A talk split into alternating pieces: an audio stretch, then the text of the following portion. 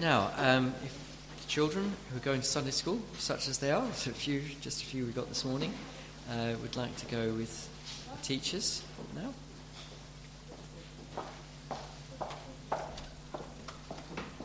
And uh, please, can the rest of us uh, turn in our Bibles to uh, 2 Corinthians chapter 5.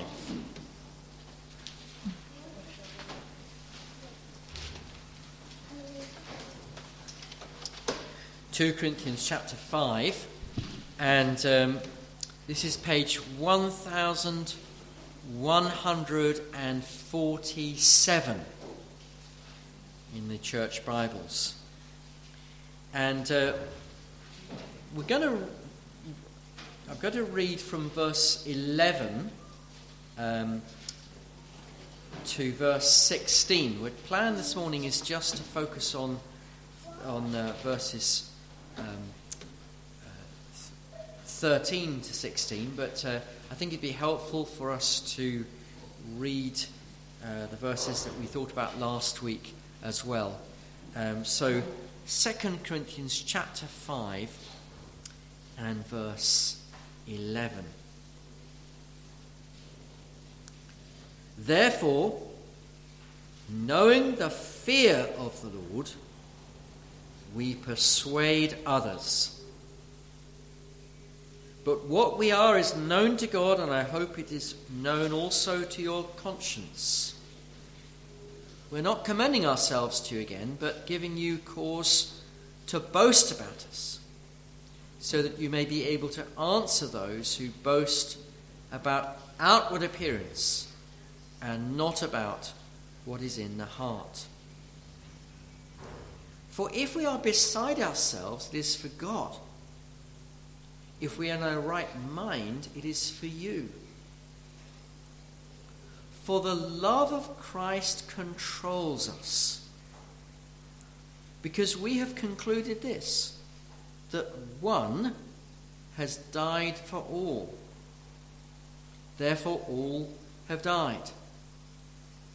And he died for all, that those who live might no longer live for themselves, but for him who died for their sake and was raised. From now on, therefore, we regard no one according to the flesh.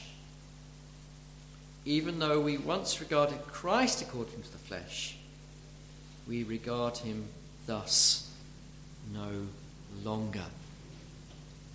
So please keep your Bible open there, and now let's come to God and ask for His help as we consider His Word. Almighty God, we thank you for your precious and holy Word and for the way in which it speaks to us. And Father, we confess to you our need of the Spirit this morning. Lord, without your Spirit, then uh, nothing of any significance will happen. But please do give your Spirit. Please pour out your Spirit. Please, Lord, help me to be able to declare your word. And please, Lord, cause your Spirit to work in each one of us, to cause each one of us to uh, receive your word and to be changed by it. We ask through our Lord and Saviour, Jesus Christ. Amen.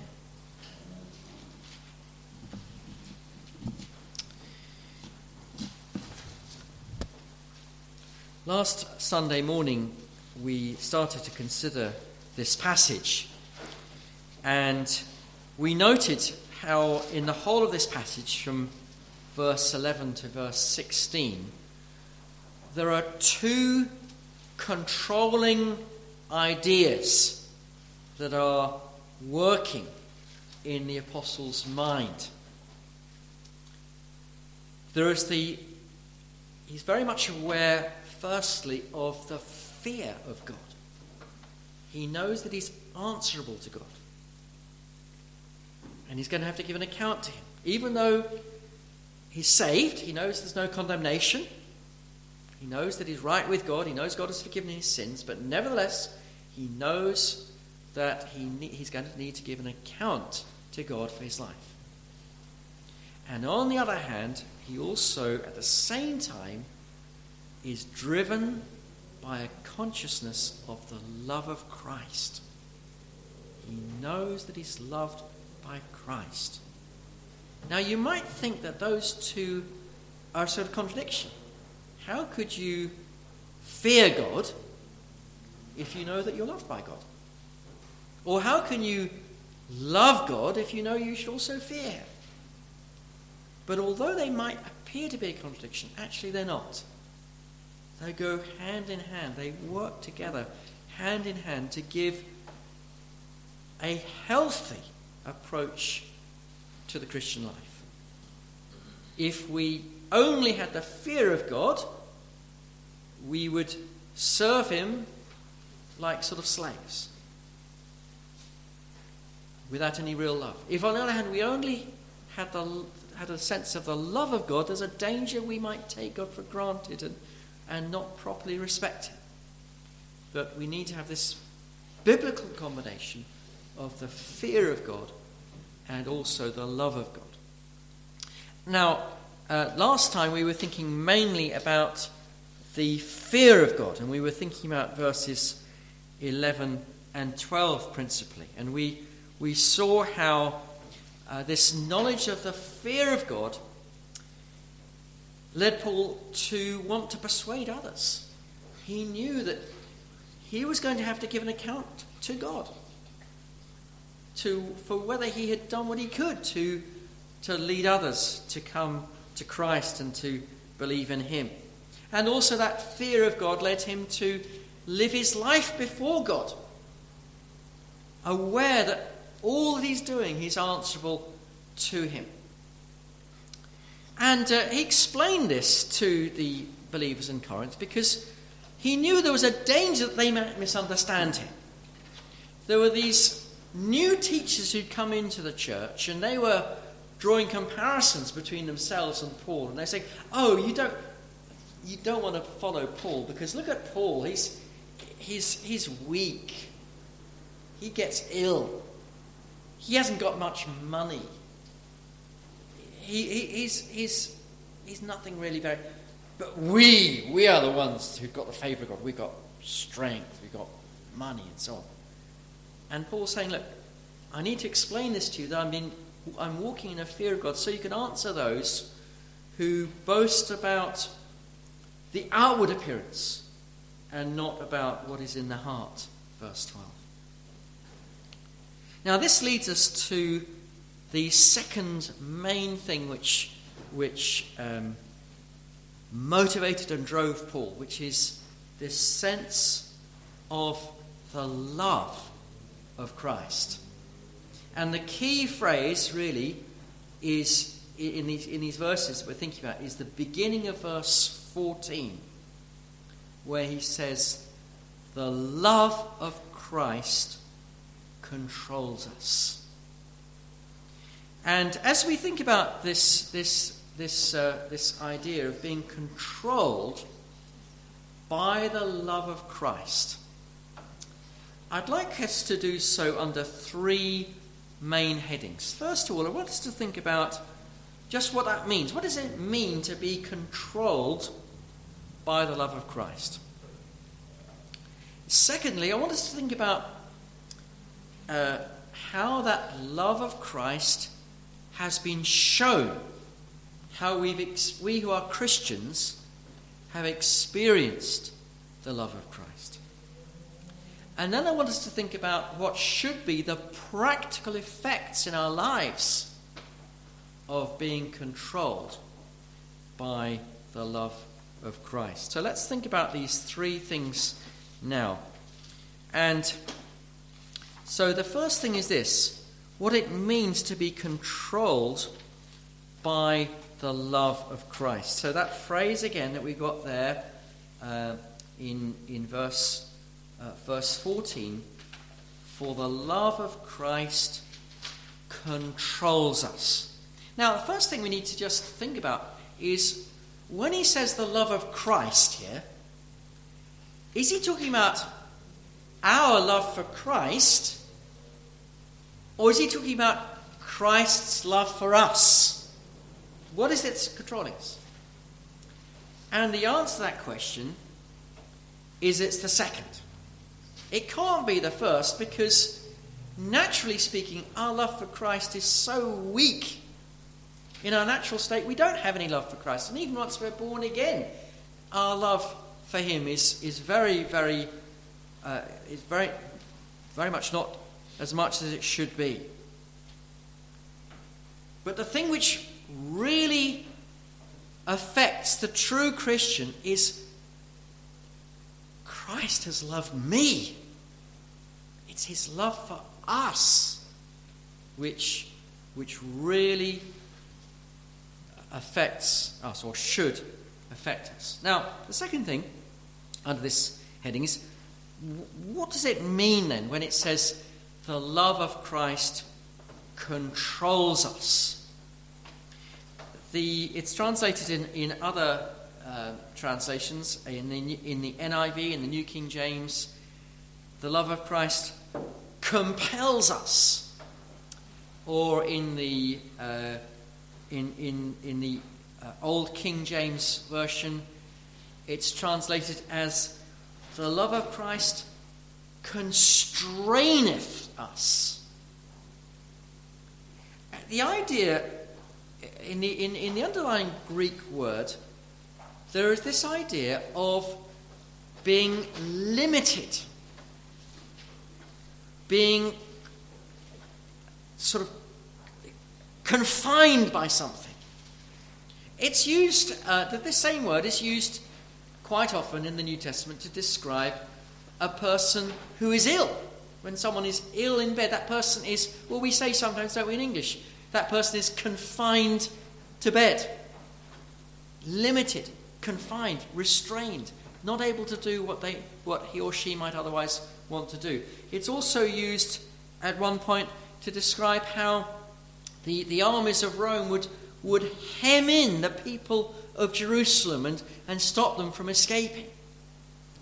And so, uh, what this is saying is that for us who believe, the love of Christ as it were, squeezes us and limits us and stops us from doing things which are unloving, which are selfish, or which are dishonoring to God.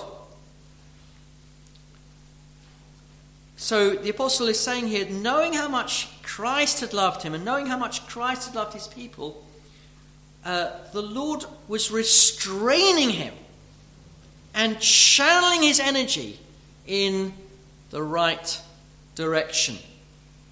Perhaps I can illustrate it like this, if you'll excuse a fairly mundane illustration, but maybe it might click with some of us.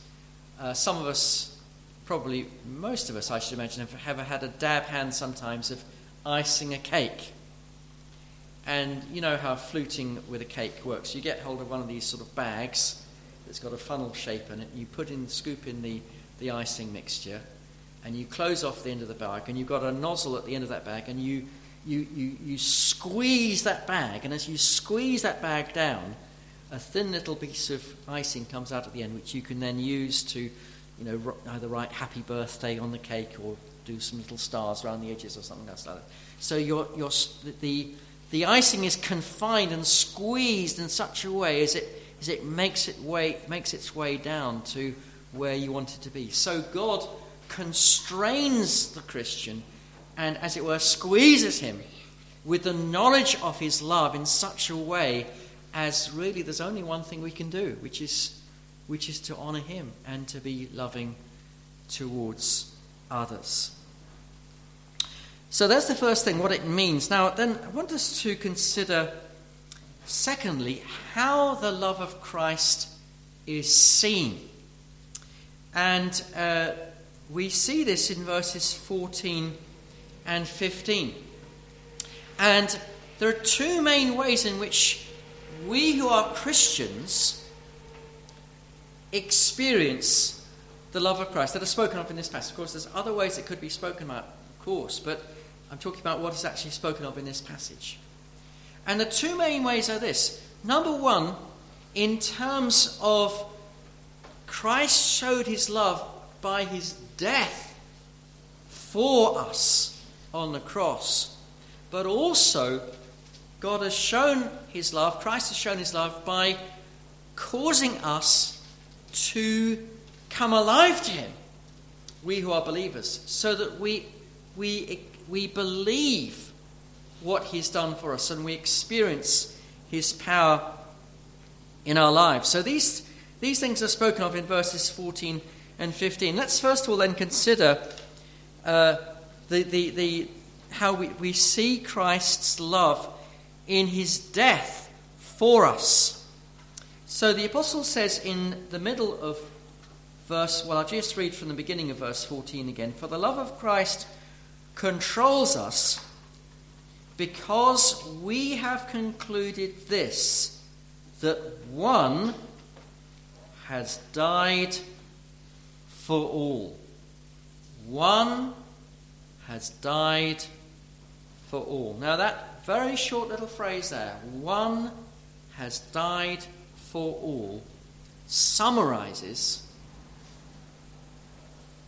in a very succinct way, very precise way, the essence of the Christian message. The great good news. Christ has died in the place of his people. And he died as a substitute. Now, for us to understand this, we must understand the position that we are in in our natural selves. You and I, we are all sinners. We have all broken God's laws. Innumerable numbers of times, thousands upon thousands upon thousands of times, we have broken the law of God. In things that we've, we've done, things that we've said, and also things that we've thought. Remember, God sees your thoughts, He sees my thoughts, and He knows when we are having ungodly and wrong thoughts, let alone actions when we entertain wrong thoughts in our minds. And we have broken God's law time and time and time again. And the punishment that we deserve for the wrong that we've done is death. The wages of sin is death, the Bible says. And that death is in three forms in terms of spiritual death, being separated from God, physical death, dying, our bodies dying, but worst of all, eternal death, being sent to hell to be punished for our sins forever and ever. And we are utterly unable to save ourselves from that punishment that we deserve. Because there's no payment that we can make that is sufficiently good to be able to pay that huge debt that we owe God for all the ways in which we've sinned. But for us who believe, God has done what we cannot do. He sent his one and only Son into the world, and he, Jesus, lived a perfect life and then he died on the cross. And when he died on that cross, he died in our place. We deserved to die, but he died for us. We deserved to go to hell, but he experienced the pains of hell on our behalf as he hung on that cross. And so, at the very heart of the message of Christianity is the idea of substitution. Jesus died in our place, He was punished for us so that we can be forgiven. Now, uh, there is a question here which we probably should address um, as to who is being spoken of when he talks about all here? Christ died for all. One has died for all. Who are the all? Um, is, Jesus, is this passage saying that Jesus has died, has actually paid for all the sins of everybody in the whole world? Uh, some of you will be aware of, of a doctrine which, which is upheld in this church, which is, which is called the doctrine of particular redemption, that Christ specifically paid for the sins of those whom God had chosen to save before the creation of the world. So when this verse says that Christ, that one has died for all, is this saying that, that this doctrine of particular redemption is mistaken? The answer is no, because if we look carefully at the verse, it's clear that when the apostle is talking about all, he's talking about all of the Lord's people. Because he says, uh, the love of Christ controls us because we've concluded this that one has died for all, and therefore all have died. How have all died in that context? It's they've died in Christ through their union with Christ. So who are they? They are the believers. And he died for all that those who live might live no longer for themselves, but for him who, who died for their sake and was raised. Who is that? Who is that spoken of there? Again, it is believers. So when the apostle is talking about, about uh, Christ, one dying for all, he's speaking about how Christ has died for all of the people of God. So here's this amazing and wonderful thing that God has done for us that He gave His Son, the Lord Jesus Christ, to die in the place of sinners. And if you are a true believer, then this means that Christ has died for your sins. Your sins are paid. You don't need to worry about them at all because they are paid for in their entirety. Even the sins that you will commit in the future are all entirely paid for by Jesus' death on the cross. And God the Father raised him from the dead in order to prove and to demonstrate that he was fully satisfied with the punishment that Jesus made for our sins. So, what amazing love we see demonstrated here in the cross. That the Father was willing to give his Son, his only begotten Son, to die in our place, to, to, be, to, to take on human flesh and to live a life of suffering, and then to die a, a, a, a death of unspeakable agony upon the cross. And what great love that the Lord Jesus showed by willing to bear each one of our sins. All of our specific sins were laid upon him, and he paid for all of them one by one. The pain that he must have endured upon that cross would have been beyond our, totally beyond our comprehension. His love is, is, is vast beyond any possible measure. So, this is how the love of God is seen in, in Jesus dying in our place. And other scriptures speak about this as well. Paul writes in that passage we read from Romans chapter 5, verse 7 For one, can, one will scarcely die for a righteous man, though for a good man Perhaps for a good person, someone would, would dare even to die. But God shows his own love for us in this that while we were still sinners, Christ died for us. What amazing love he has shown. And again, John says in, in his first letter, chapter 4, uh, and, verse, and verse 9 In this the love of God was manifest among. Among us that God sent his only Son into the world so that we might live through him. In this is love, not that we love God, but that he loved us and sent his Son to be the propitiation for our sins. So God has shown his great love for us in, in, in, in Jesus dying for our sins, but also he's shown his great love for us in applying to us that salvation. You see, if, if Jesus had died on that cross, but then we'd never believed, it would have done us no good. And in our natural state, none of us would have believed. But God has graciously worked in us who, who belong to Him to move us to repent of our sins and to believe upon Him.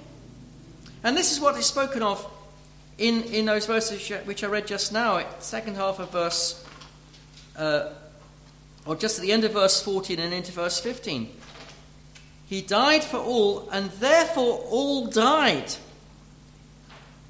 He died for all, that those who live might no longer live for themselves, but for, for their sake who died and was raised.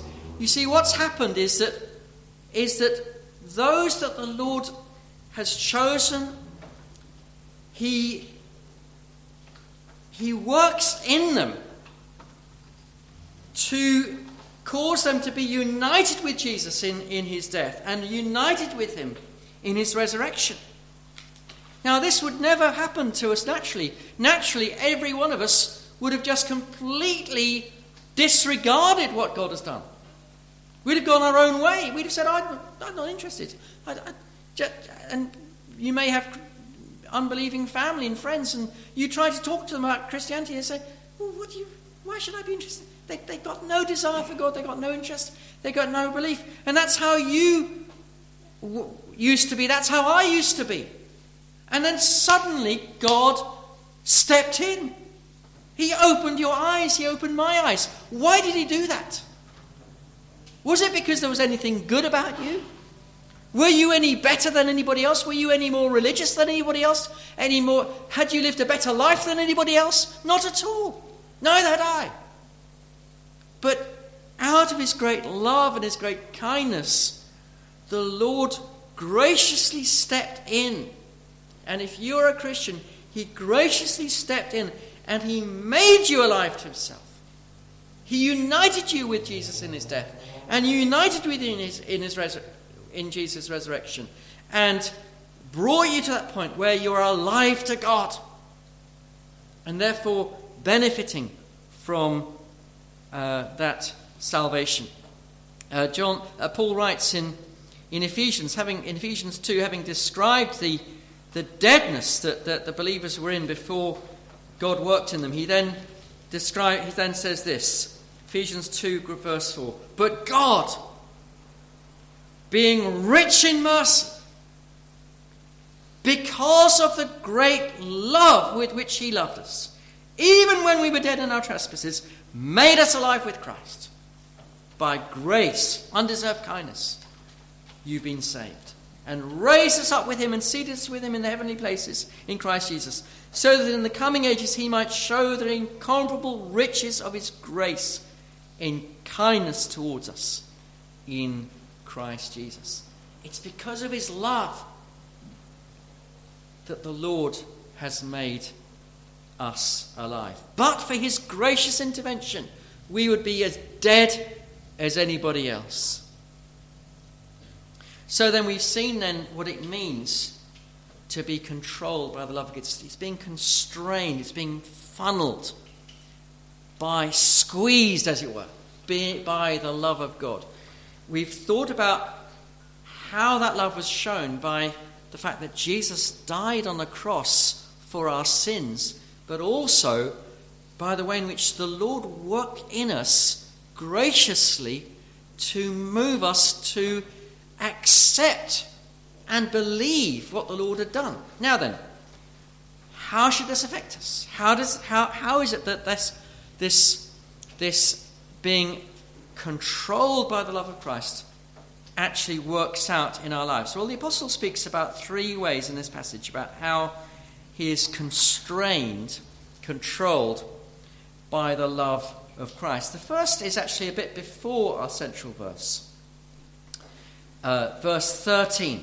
Just, just look at that now if you've got your Bible open still. 2 Corinthians 5, verse 13. He says, If we are beside ourselves, it is for God. If we are in our right mind, it is for you. Now, this verse is a little bit puzzling at first because you think, what's Paul talking about being out of his, or besides himself for God? It, it's, it's a verse that's, that, that, that word that, that's translated beside himself is actually used in some points to describe, you know, a person who's mad, who's, who's, who's mentally ill, who's, who's, who's not thinking rationally. And you might say, well, why would Paul say that he, there are periods when he doesn't think rationally for God? That sounds, that sounds really odd. But in fact, if you look at the ways, if you go through the New Testament, I don't have time to do this for you today, but if you actually go through the uses of that word uh, in the New Testament, you find actually a lot of places it talks about people being amazed, people being gobsmacked, as we might say, or, you know, astounded, astonished. It's, it's, it's, and he's saying, if we are amazed at God, we think, wow, God is such a, so wonderful and, and fantastic, and, and we're prepared to do, make huge sacrifices for Him and act in a way which other people might say, oh, you're being really crazy because you love Him so much. He says, well, we do that for the Lord's sake. But then he says, if we're in our right mind, it's for you. See, he, he knows well, if he was to sort of really go, go you know, let, let it all hang out as it were and, and, say, you know, how much he loves God and, and, and was sort of to, to um, express himself in a very, very exuberant way about God, well, that might not do the people around him very much good. So, when he's, for, for the sake of, of, of the people that he's with, he has a, he has a, it says in our right mind, again, not perhaps the best translation, he says, we, we, we, we, we have sober, we, we, we, we think in a sober way. And so I think what, what the apostle is here really saying is that, is that knowing the love of Christ means that he doesn't just think, oh, how would I like to praise God, for example, when, I, when he's in church? You know, he, he might have wanted to sort of dance around and scream and shout and say how wonderful God is. But hang on a minute, that might not do people very much good. So he's going, he, for, for, for the other people there, for the sake of those who are there, he speaks in a rational, sensible way so that they can be built up. And that's something perhaps we can apply to ourselves. Then, secondly, he says that the love of the knowledge of the love of God leads him to serve God in his life. Look again, we've already referred to it, but look again at verse uh, 15. He died for all so that those who live might no longer live for themselves, but for him who for their sake died and was raised. So, he's saying the knowledge of the love of God leads us to want to live not for myself, leads me to want not to live for myself, but for Him who died for my sake and was raised again. Now, this applies to us all, should apply to us all. the knowledge that God has loved you, the knowledge that God has loved me so much that he gave his only begotten Son. Well, surely that should make me want to please God in my life. You know, Paul says, doesn't he, in Romans 12, in, in view of God's mercies, he says, offer your bodies to God as living sacrifices holy and pleasing to God. Surely, if we would only remember just how much God has loved us by giving his son Jesus to die for us, we would never really want to worship any idols again, would we? We would never want to uh, dishonor God by misusing his, his day. Why, the Lord has loved me so much that he gave Jesus for me. Well, I wouldn't want to dishonor my loving Heavenly Father by dishonoring my parents. Surely, how could we do that when, when the Lord has loved me so much? And when the Lord has loved me so much that He's, he's bought my body by His own blood, how could I misuse my body by getting drunk or by taking drugs or by being sexually immoral? When, this, when the Lord Jesus has bought my body with His holy, precious blood, He's given His life for me. How can I dishonor Him? Or how when the Lord has been so loving to me and He's blessed me with every spiritual blessing in the heavenly places, how could I want to be greedy and materialistic and mean and selfish and, and, and, uh, and steal when He's done that for me? Paul says in, in, um, in, in, in Galatians how he says, he says, I am crucified with Christ. And, and uh, he says, he says uh, verse Galatians 2.20, I've been crucified with Christ. It is no longer I who live, but Christ who lives in me. And the life I now live in the flesh, I live by faith in the Son of God who loved me and gave himself for me. Think about that. Do you ever say that to yourself? Jesus died for me. What, me? Why would he die for me? He might have died for others, but why would he die for me? But he did. He died for you. He had you in mind. This is the whole thing about this, the doctrine of particular redemption. He had you in mind. You're a named person, as it were. And your sins are named on that cross. And he, they're, they're, they're, they're nailed above his head, as it says in Colossians. That long list of all your offences nailed to the cross. Specifically paid for. He died, he loved you. Can you not love him back? Can you not serve him back? Can you not say, All right then, I will love you? Will you not bear some suffering, a bit of suffering for him? You're not going to have to suffer as much as he suffered, but will you not bear a bit of suffering, a little bit of ill health, a little bit of, of people not being nice to you, a little bit of discouragement? Will you not bear that for his sake, who loved you so much? Surely that should be the, the thrust of this that knowing the love of Christ, of course I'll serve him. Of course I'll give my all. Why would I want to make football my idol when I've got Jesus as my Savior. Jesus has died for. Me. What is football next to Jesus? What is money next to Jesus? What is your career next to Jesus? What is having a wonderful relationship next to Jesus? Has anybody done what Jesus has done for you?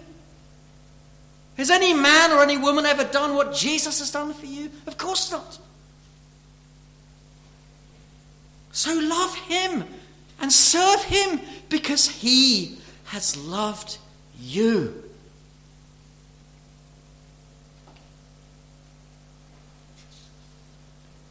And then, thirdly, knowing that we are loved by God should lead us to a completely different view of others. Verse 16. From now on, therefore, we regard no one according to the flesh.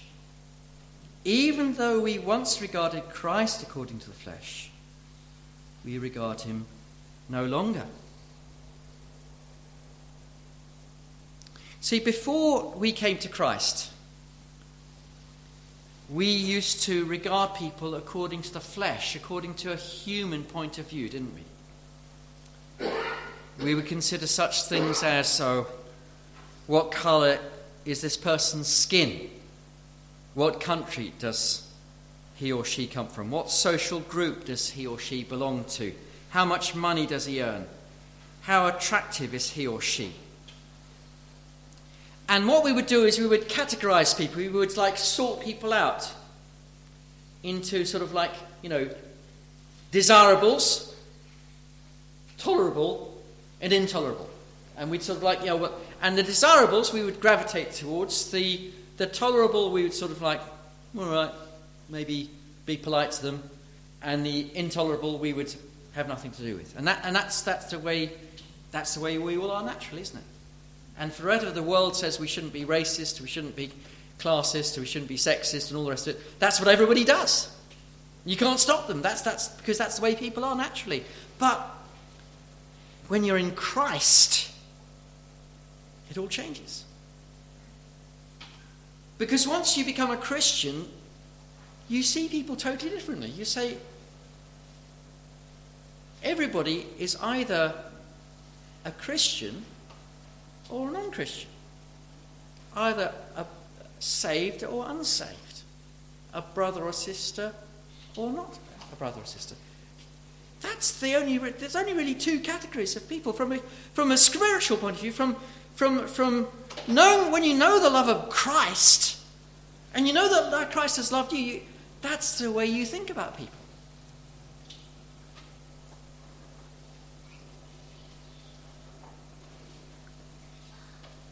And so that affects your entire way of relating with people. So, what about first category, believers? Well, once you know the love of Christ, you say about a fellow believer, this is a precious child of God. This is somebody who's been bought with the blood of Christ. This is somebody who is a prince, who is a king, who is a son or daughter of the Most High God, an ambassador of Christ. This is somebody really important, somebody really precious, somebody really valuable. This is somebody who is part of my family. And so, of course, you have to love this one. The love of Christ that you've experienced makes you say, I must love him or her. I can't do anything else. So he or she might have offended you. Well, and, and, and, and, and they might say, Will you forgive me? Well, how can I not forgive you? When Jesus has forgiven me all of my sins, how can I not forgive you?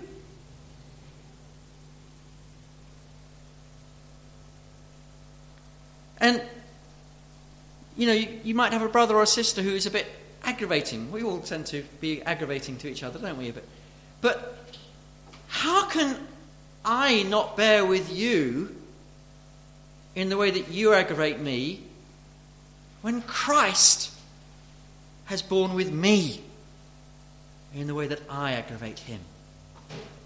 How can we not bear with one another as Christ has borne with us?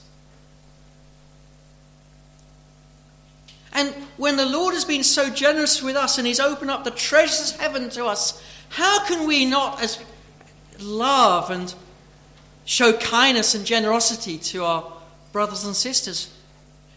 As Jesus said, give as, as you have received. Freely give. Freely receive. Freely give. Surely we, we have to be generous with our brothers and sisters when the Lord has been so kind to us. And yes, we will, as a matter of love, sometimes need to challenge sin when we see it because there will be sin, there will be failure. In fact, love means that we must challenge wrong behavior, but we'll do so with kindness and with humility and gentleness. This is this is a precious child of God you're dealing with.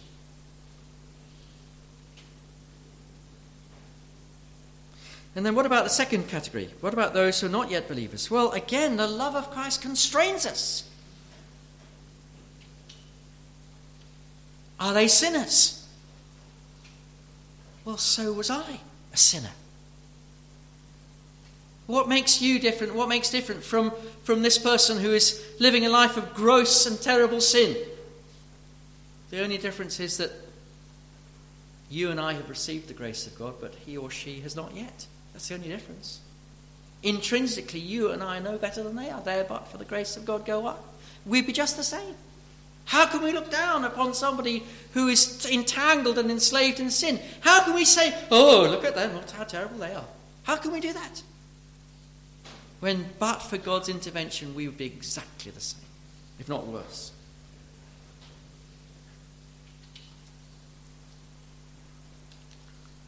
And so the love of Christ constrains us, controls us, it dominates our thinking. We say, this, this is a person who is lost. This is a person who's on, her, on his or her way to hell. I must pray for this person. I must love this person. I must tell this person the good news about Christ. Moreover, this one might be, we don't know, but this one might be one of the Lord's elect, one of the Lord's chosen ones. This might be one of those special ones for whom Jesus died. We don't know who the elect are and who the non elect are. We, we've got no idea. We don't know who God is going to save. So we have to assume that everybody we encounter could be one of the Lord's chosen people. And so we need to again show that special kindness and urge that one to come to Christ and be prepared to suffer for the sake of the gospel. Paul says in his second letter to Timothy, chapter 2 and verse 8, he says, Remember Christ Jesus risen from the dead, the offspring of David, as preached in my gospel, for which I am suffering bound with chains as a criminal. But the word of God is not bound. Now, then, listen to this. He says, Therefore, I endure everything for the sake of the elect, that they also may obtain the salvation that is in Christ Jesus with eternal glory. Seems like he's saying, I don't know who the elect are, but I'm enduring everything so that they may be saved, whoever they are. So, what we've seen then is today, in conclusion, we've seen how for the Christian the love of Christ controls him. We've seen that this is a talking about the love of Christ constraining us and, as it were, squeezing us into the pattern that God wants us to follow. We've seen how that love of Christ has been shown in that He died for our sins on the cross and in that He made us alive with himself. We've seen how this should work out practically in terms of, of, of being sober minded when we're with other Christians, in terms of, of living our lives for God, and in terms of how we relate with others. We view people from God's perspective rather than from our own worldly perspective. But as we finish, I want to just ask you a question. And I need to ask this question because it's possible there might be somebody who's not a Christian. It's possible there might be somebody who's not yet born again. And I need to ask you this question Do you know this? I'm not saying are you perfect because none of us are perfect. But do you know anything of this? Do you know what it means to be constrained by the love of Christ? Do you know the love of Christ in your own life? Have you been born again? Do you have any real faith in Jesus? It could be. The danger is that you might have grown up in a church or, or made a, some sort of nominal profession of faith in Christ, without ever really knowing the power of these things. Without ever really knowing the love of Christ in your own life. Do you know Him? You see, being a Christian is more than just outwardly living a moral life. It's more than just believing a few doctrines about God. It's knowing the Lord Himself and knowing His love and being changed by Him. Has that happened to you? John writes in his first letter, chapter 3, verse 14, he says, We know that we've passed out of death to life because we love our brothers. Whoever does not love abides in death. Everyone who hates his brother is a murderer, and you know no murderer has eternal life abiding in him. Are you a lover or are you a hater? Do you have. Are you right with God or are you a murderer? The Bible's it's very clear. It's very, you know, people don't say they don't like um, just two options in life. Well, the Bible often does that. It says that's, you're either one or the other. You're either saved or you're unsaved. You either know the love of God or you, you're alienated. Which is it for you? And if you're in any doubt at all, I urge you, come to Christ. Look to Him to be your Saviour. Jesus is offering you Himself forgiveness of sins and new life. And He's ready to throw His arms around you. He's ready to, God the Father is ready to shower His love upon you. But you must come to Him. You must receive Him. You must come to Him that you might know His life and His love. Well, may God uh, write His word upon our hearts. Could we sing our next hymn, um, which